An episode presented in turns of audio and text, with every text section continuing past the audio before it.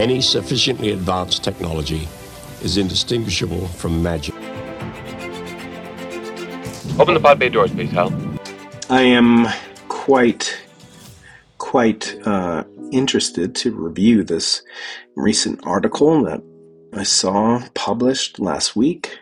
It's not really a publication. It's really a comment, maybe a jeremiad. I don't know how else to describe it. So I want to take this opportunity to go through this popular article called The Big Bang Didn't Happen, and I want to address some of the concerns that I've heard about it from professional colleagues, some outright just dismissing it, calling it utter nonsense, not worthy of contention. But I don't think it's entirely as instructive to just outright dismiss it and say it's completely wrong, even though I'm going to outline 10 reasons why I do think it's wrong.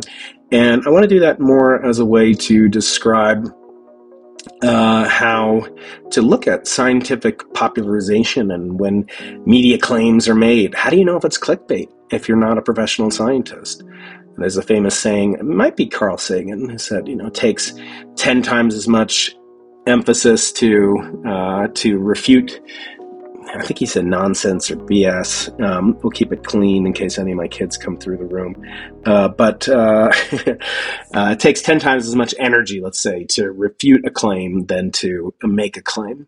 And yet the claim for such a weighty topic as saying the Big Bang didn't happen, really the onus is on the claimant, not on the proponents of the current paradigm. Doesn't mean the paradigm is entirely correct. I'm going to outline some of the things in the article that I think, they're worthy of further investigation perhaps.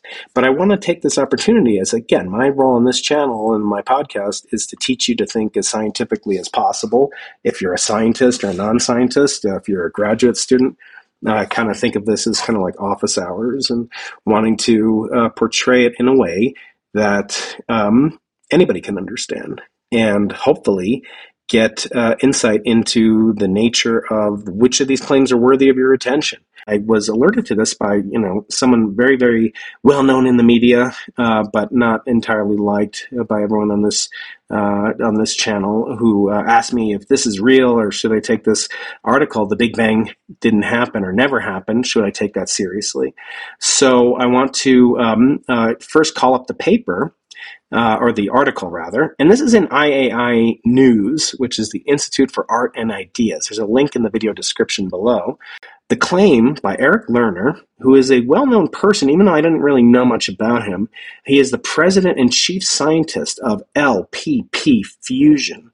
And he is the author of a very similar titled book to this article called The Big Bang Never Happened. Now, that was one of my first kind of, I won't say warning signs, but sort of maybe a red flag that came in.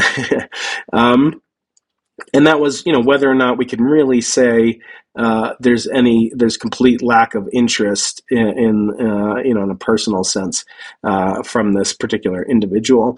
I'm not going to speculate on why or why not he would write this to, is it to sell a book? Is it to get attention for something? But you always have to ask, are there non-scientific motivations at work? So we'll take a look through the article and we'll ask ourselves, about the underlying claims and if they have merit. Okay, so let's look at this article. Again, this isn't IAI. I just did a recent event for them where I described I was a host and moderator between Carlo Rovelli, Eric Weinstein, and Sabina Hassenfelder, with a discussion of the reality of quantum mechanics. So I'm affiliated with the Institute for Arts and Ideas, and they've invited me to speak. They actually invited me to speak in September, where Eric is going to be at their Festival of Arts and Ideas, or the How the Light Gets In Festival. I couldn't make it. Oh, yeah, see, there it is. Eric Lerner will be speaker at our upcoming festival, How the Light Gets In, London 2022. I was invited. I can't make it. Teaching and so forth. So I'll miss out on that. But one of my friends, Priyamvada Natarajan, professor at Yale, she is apparently going to be debating him. So if you're in England, if you're in the UK, make sure you check it out. So the IAI is a well-known, is a well-known project, I suppose, to bring science and artistic ideas to the general public. And so I like them. I support them. I don't work for them. I don't get anything from them except the intellectual satisfaction of debating with friends like Carlo and Sabina and Eric. Anyway, okay. So everyone who sees the James Webb Space Telescope image of the cosmos are beautifully awe-inspiring. Okay, that's true. And that's not at all predicted by theory. Okay, so there's the first thing. So what they're showing is that all these images in cosmology, they're extremely surprising. They're not at all expected. Lots of surprises and not necessarily pleasant ones. One paper's title begins with the title Panic. Okay, candid explanation. So let's see, what is he talking about there? So, I mean, panic, that must mean the Big Bang's totally farcical, right? So let's investigate. Let's click on this link and see what does it bring up. Panic at the disks.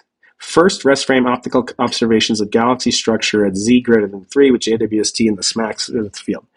This is actually written by the third author, is a former guest on the podcast, Christopher Consolees, professor in the UK.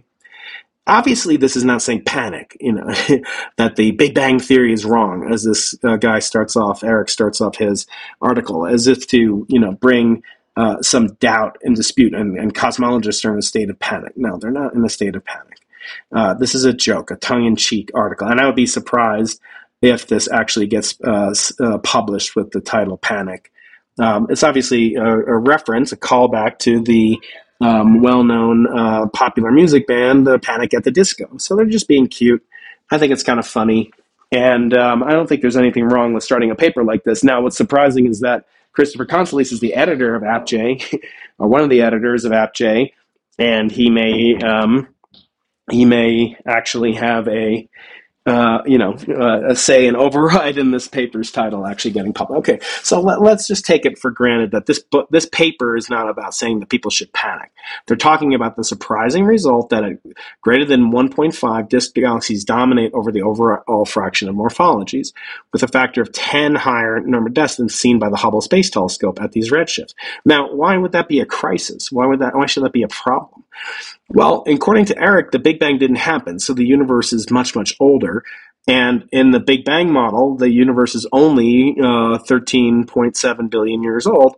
Therefore, it shouldn't have enough time to spin up these galaxies into the configurations that they're known as spinning galaxies or disk galaxies. Now, that could be because the previous telescope, Hubble, was not designed to even have the capability to see galaxies at these high redshifts.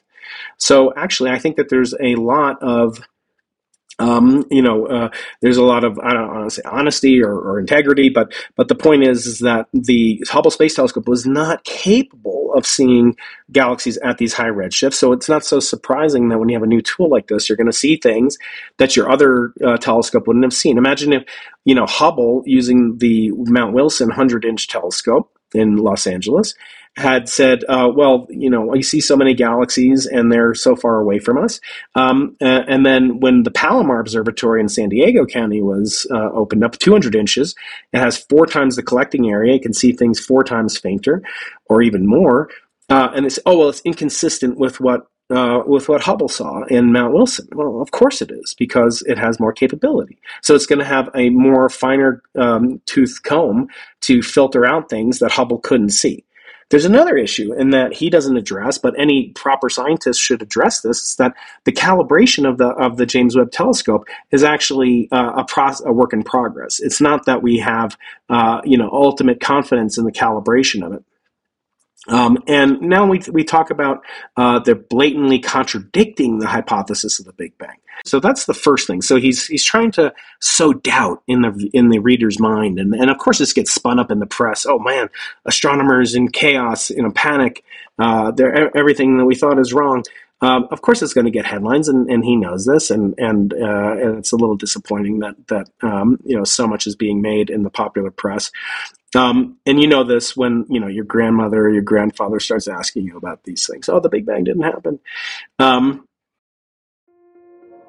This episode is brought to you by Kia's first 3-row all-electric SUV, the Kia EV9, with available all-wheel drive and seating for up to 7 adults, with 0 to 60 speed that thrills you one minute and available lounge seats that unwind you the next. Visit kia.com/EV9 to learn more. Ask your Kia dealer for availability. No system, no matter how advanced, can compensate for all driver error and or driving conditions. Always drive safely.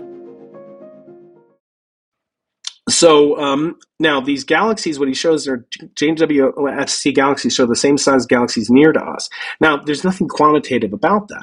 And actually, it's known that in an expanding universe, there will be a minimum size of galaxies. So galaxies can be no smaller than a certain size. And that's called the angular diameter distance. I'll have a video about that someday coming out. But the bottom line is that we don't have any reason to suspect that galaxies should be smaller or bigger than a given size, which is a constant size of about an arc minute or so.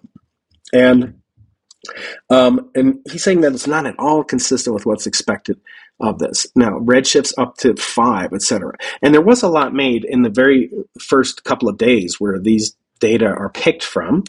And that was saying that galaxies were made at redshifts of 10 and 20, much, much higher redshift. Some of those have been retracted. And there is a normal rush to get data out and to get it analyzed and be the first to make a claim about the existence of galaxies at extremely high redshift, which equates to extremely young ages. And of course, what Dr. Lerner is trying to do here is to criticize the Big Bang for not having enough capacity or enough age to both create galaxies, have galaxy formation, and also have galaxies to start spinning up and have galactic rotation.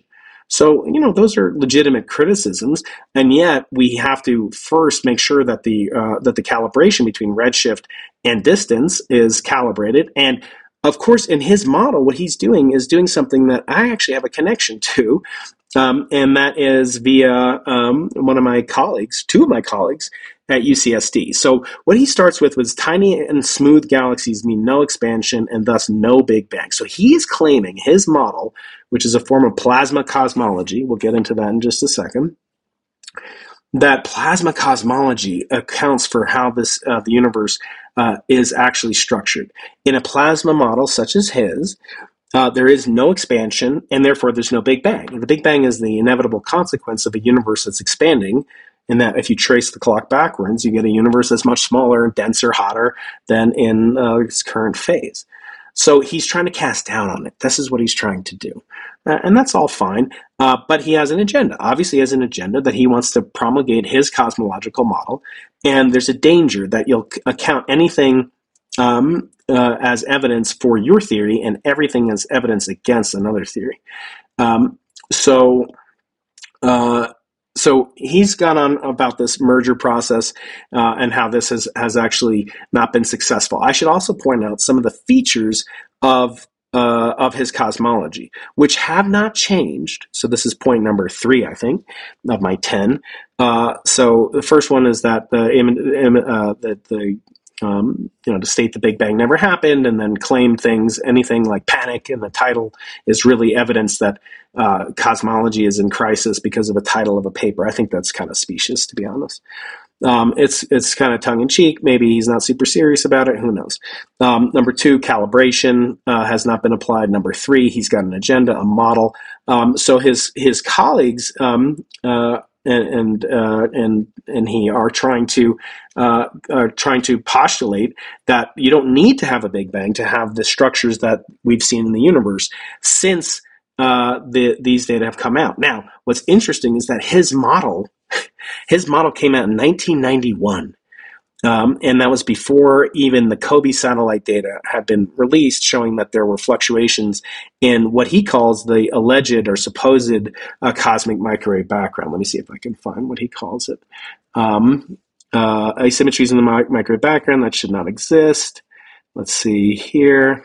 That drive cosmic evolution, microwave background, phenomena that we observe. Okay, so we're going to get into this topic in just a bit. Can be explained using laboratory. Okay, in other works, he's dismissed the cosmic microwave background completely, saying it is not based on, it's not to be counted as evidence for the hot, dense, early phase of the Big Bang. So he says, and since nothing could have existed before the Big Bang, I mean, nobody's claiming that existed in the Big Bang model, although there are models, as we talked about a month ago with Anna Aegis, the bouncing cosmology, there are structures and structure formation, isocurvature fluctuations, things like that that can take place in so-called bouncing or cyclic models. He's dismissing those completely.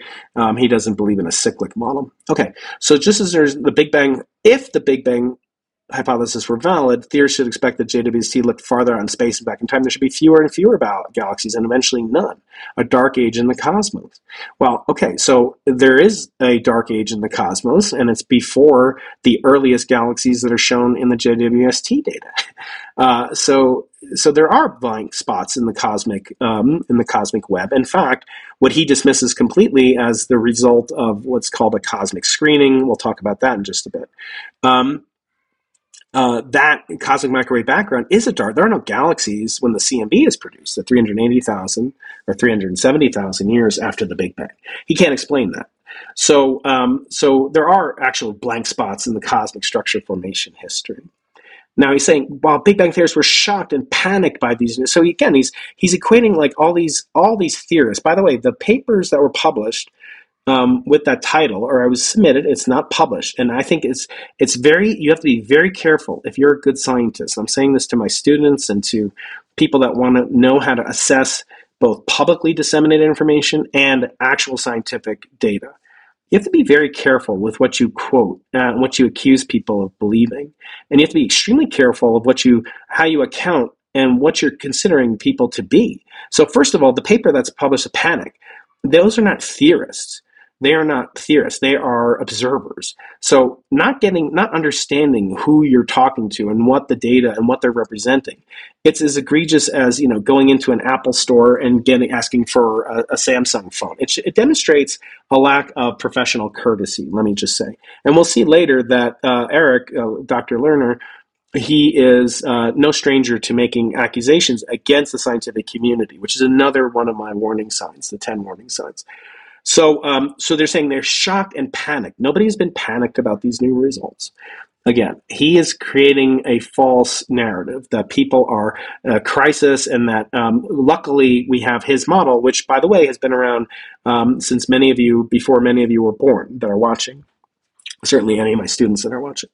1991, so it's a 31-year-old paper, a book that he has been continually harping on. And that book was written before the discovery, 7 years before the discovery of dark energy, a year before the COBE results were announced. And yet, as new data have come in, there's been absolutely no new progress in this model. It's just the same model that's been recycled since the time of a man by the name of Alfvén. And so we'll talk about that. Let's go down here. So what he talks about here is cosmology in crisis. You see all these different references, et cetera. Until the past 3 years, if a researcher could self-fund cosmology research as a silent, as in the case with me, they could still publish heretical papers. So this brings me to a fifth or sixth point that I always like to make a point of. You should never accuse scientists of being a cabal, of acting, and that there's censorship going on. I joke with my students, never compare yourself to Einstein and never compare yourself to Giordano Bruno, who of course was burned at the stake for his truly heretical ideas. Heretical to the Catholic Church in the year 1600, he was burned at the stake. Now, why shouldn't you do that? Well, I think a lot of times you try to conflate your ideas with the ideas of people that were persecuted. I often get arguments like this mailed to me. Professor Keating, I have this new idea for a cosmological model. Everybody's wrong. I know you might think I'm crazy. They thought Einstein was crazy, but look what happened with him. So if you help me, the implication goes, then I will help you and we'll split the Nobel Prize. So the conflation is always between someone great or someone who is persecuted for heretical ideas. It's very loaded terminology. It's not proper scientific terminology, and it's hard to take it seriously. I wouldn't take it super seriously at this point. Other than the fact that he has every right to make legitimate claims and concerns against the Big Bang, but he's clearly advocating a position that he has held unwaveringly since 1991, despite all the new evidence that's come out for the cosmological model, despite dozens or half a dozen Nobel Prizes that have gone to what's called the standard model of cosmology, namely that the universe it has been expanding for over 13.7 billion years, and it's predicated on three pillars of that need to be explained in his model or any other alternative. And I did a wonderful episode with my friend Garrett Lewis and Luke Barnes about 2 years ago now called The Cosmic Revolutionary's Handbook. And such a treatment says that if you have a revolutionary new idea, here's the list of things you have to overcome. In other words, you have to explain everything that's explained currently and more. You have to make new predictions. Otherwise, you're just adding on epicycles. So the question is, does his model explain more than the so-called standard model? The standard model of cosmology features a Big Bang, features dark matter and dark energy. Do we know what those are? Nope, we don't know what those are. We didn't know what 90% of the periodic table was until the last 80 years. So I don't think that's a true criticism. It doesn't mean that we'll never know it. Now, if we never have any insight and we just get stuck in a rut and just keep looking for the same exact thing, yeah, you could criticize it. He doesn't believe in dark matter. He doesn't believe that the universe is expanding, let alone that the expansion is accelerating, for which we have copious evidence. He doesn't believe this cosmic microwave background is cosmic. He doesn't believe in the redshift of galaxies. And he doesn't believe that the most of the lightest elements in the periodic table were formed during a hot, dense phase of the universe, because there was no hot, dense phase of the universe. So he has to form those in very exotic scenarios. And he's been doing this, as I said, for so long now, almost over 3 decades, that some people have actually criticized it. And we can look at the errors in this. This is a wonderful website that you should always look at, run by my friend and professor colleague at UCLA, and his name is Ned Wright. And Ned Wright has a whole web page dedicated to this. And it's called Errors in the Big Bang Never Happened. And so he first goes through the criticisms of the Big Bang, errors and alternatives to the Big Bang, and then miscellaneous errors.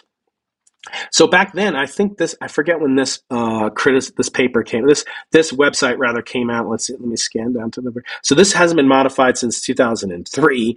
And a lot has happened since 2003, including the Nobel Prize for the discovery of dark energy by past guests, Brian Schmidt and Adam Reese. You should look for episodes by them on this channel. So even at this time, there was enough to dispute in this this proposal by Lerner. So now we're criticizing the critique, the alternative model. It's one thing to criticize a model. It's another thing to come up with another model that doesn't do as good a job as the model you're disputing. So, and oftentimes one of the signs that you're dealing with somebody whose motives may not be aligned with what you are looking for, which is the ultimate scientific truth, is that they not only prove somebody else wrong, but they also want to prove themselves right. And it's very difficult to do either one of those, let alone both of those. So, so he goes through, and even back then he was talking about how hard it was to make clusters of galaxies at large times. So he's still saying that in this IAI paper, right? So he's saying, to give an example, 150 million light year sheet of galaxies, this is in his book. So he's talking about superclusters and how could superclusters form. This is in 2003. Ned Wright is dismissing the 1991 book by Lerner of almost the same name.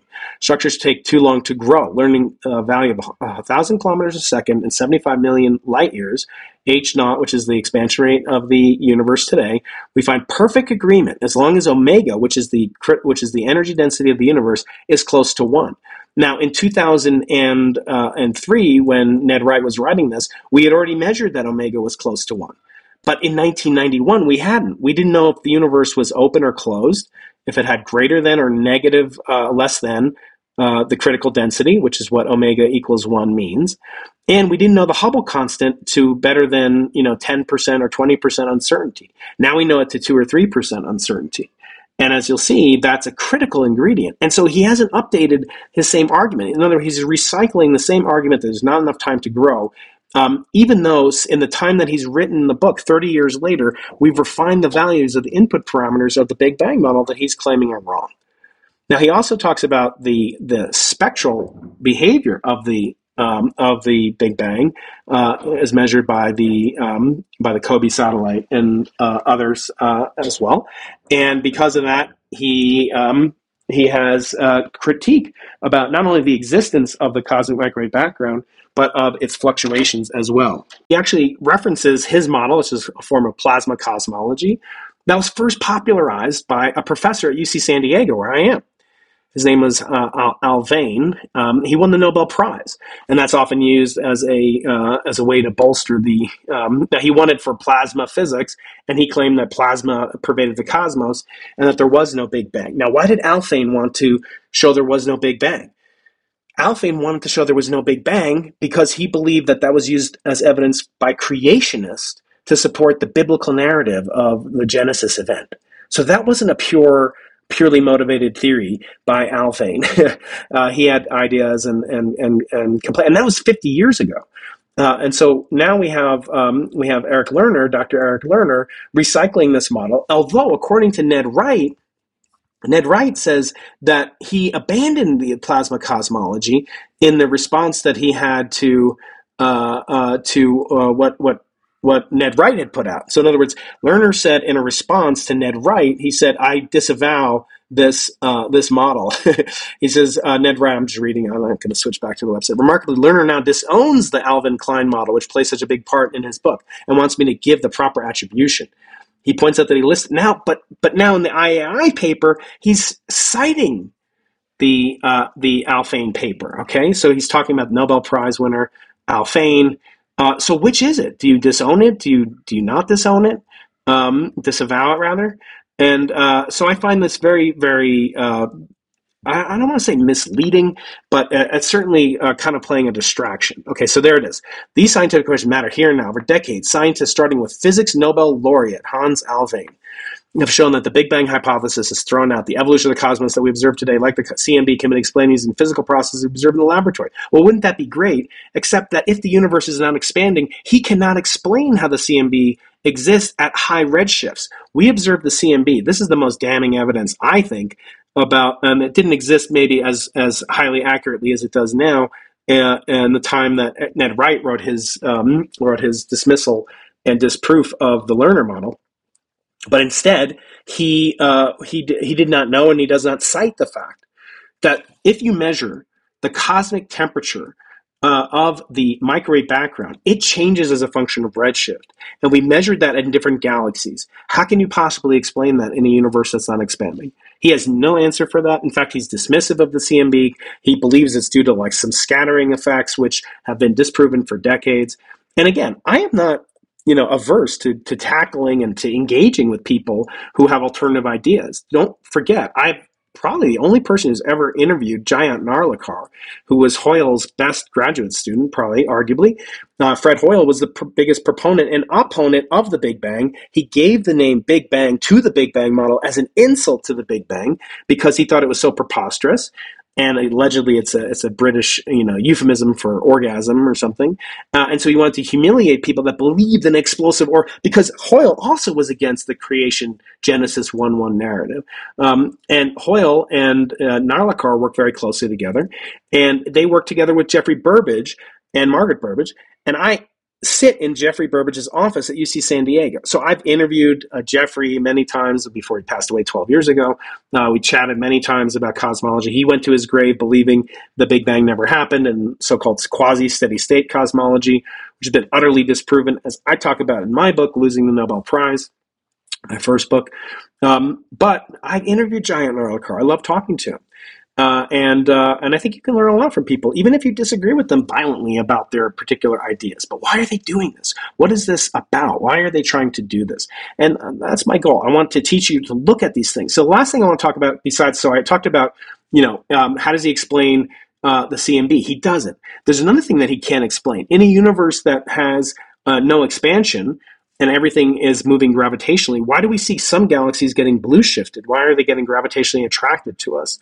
How does he explain general relativity, where if you have any mass density, the universe cannot be static, it cannot be unevolving?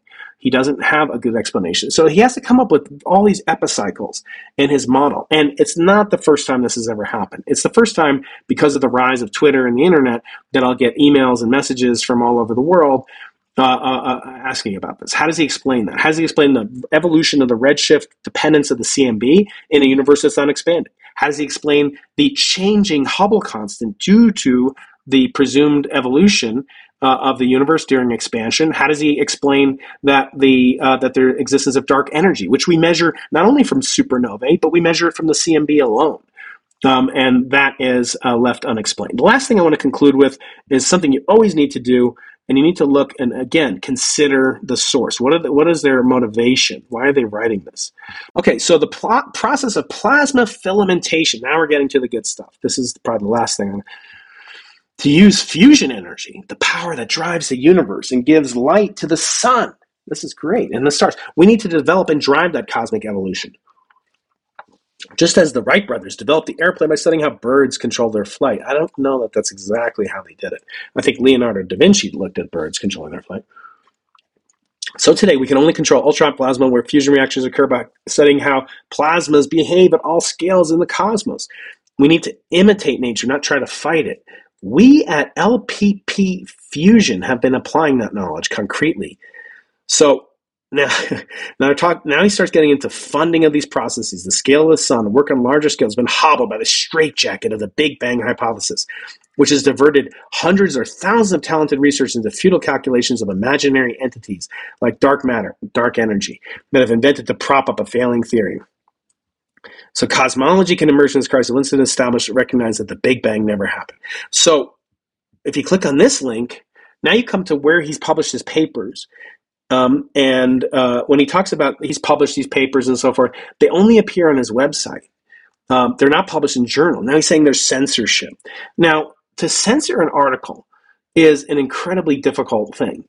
You have to have multiple referees that would agree and collaborate and collude and I like the website, by the way. If you're watching, congratulations on this website. It's really cool animation.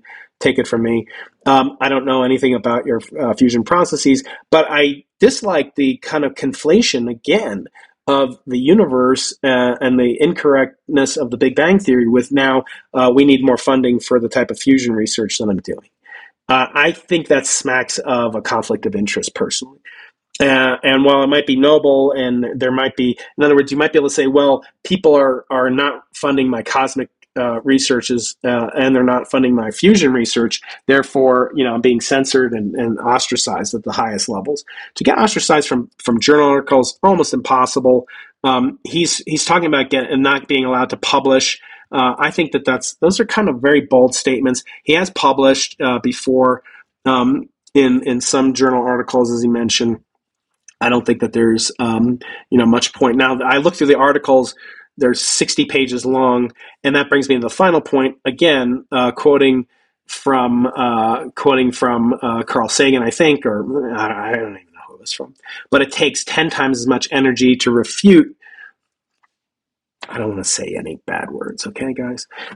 Fill in, the blank here. To refute BS than it does to produce. I'm not calling him BS. I think he's probably very knowledgeable about science. This is what I find often, that people are so down the rabbit hole. They haven't really collaborated. They haven't been involved in university settings. They're trying to come out of left field using this argument that, worked for Einstein, it worked for me. And so I wanted to just, alert you when you see articles like this, go through the links, take them seriously, take Eric, take people like him seriously. He will be debating, one of the foremost cosmologists in the world, Priyamvada Natarajan, at How the Light Gets In Festival. I hope that'll be great. I hope they'll get a good turnout. I hope maybe she can, even substantiate more with what I am talking about from her expertise in black holes and formation of those objects and how they anchor and behave inside of galaxies. He also, as some people are mentioning, Gregory Head and others are mentioning things like, he also dismisses the abundance of light elements. And because of that, that would be a reason to dismiss this. Well, I don't think that's exactly true at all. In fact, I have a video, as I said, on Sunday. You can find a link to it on the channel already for the premiere. So watch that video. That's about how do we know the abundances of all the lightest elements on the periodic table, not just the helium and deuterium that he's talking about. So how do we know that the universe originated from a hot, dense state? One of the biggest, most precise ways we have of doing that is measuring the abundance of light elements. And I'm going to be presenting, as I did in my cosmology for undergraduates, advanced undergraduates class. It's an advanced lecture, although I put in a lot of entertaining jokes and my editor is really fun. And so I think you'll like it even if you're not an expert. But I go through the equations and the calculations of how we know the abundance of and calculate the abundance that can only take place if the universe was once as hot as the hottest plasma fusion reactors that Eric Lerner or his colleagues could ever consider. And that's tens of millions of degrees Kelvin. And that does not exist in the plasma cosmology universe. And in fact, he has to come up with other ways to form it, which the article by Ned Wright, which I'll put a link to in the show notes when I get some time, disputes as well. He talks about another way to produce lithium and other light elements that I talk about in the video on Sunday. So make sure you do click and decide. So I see a lot of questions in the chat. I don't have too much time. Let's see if they're, could the James Webb, Simon here, I'll add that. Could the James Webb Space Telescope prove that there was no Big Bang? No, the James Webb Space Telescope is not designed really to do proof of the Big Bang. That's what I'm studying. I'm studying the microwave background, which is the oldest light in the universe. These are the oldest galaxies in the universe, and it's at much higher redshift than Hubble could ever see. So what do they mean for the age of the universe after we set out the age of the contract? It doesn't change the age of the universe at all. The age of the universe is primarily determined by its composition and the Hubble constant, and we know those exquisitely well. There is tension between two different values. They can differ by at most 9 or 10%, which could change the age of the universe by a billion years, but it doesn't change it by infinite number of years. And so, yeah, Michael, I don't know. I could interview him. I have a lot of other things on my plate, right? And I think this is pretty good. He's debating Priya, and I think that hopefully they'll make that available for people to see as well. And that's next month. Or if you're in England, go there and check it out. Brad S., you're welcome. That's great. Paper trolls. Yeah. I don't know. I mean, I don't consider him a troll. I think he's earnest. I think he's, he's trying to do the right thing. I don't think he's doing anything, scientifically untoward. I just think he has, perhaps confirmation bias where he's trying to,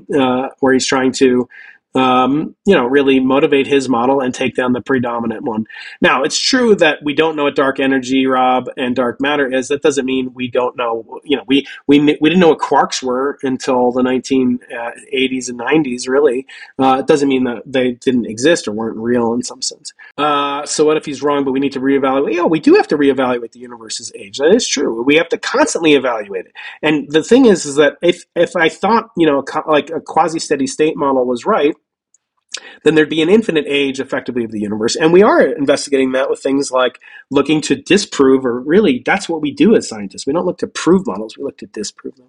Remember to try to share the channel so I can grow to that magical number, 69,420 subscribers. We'll do a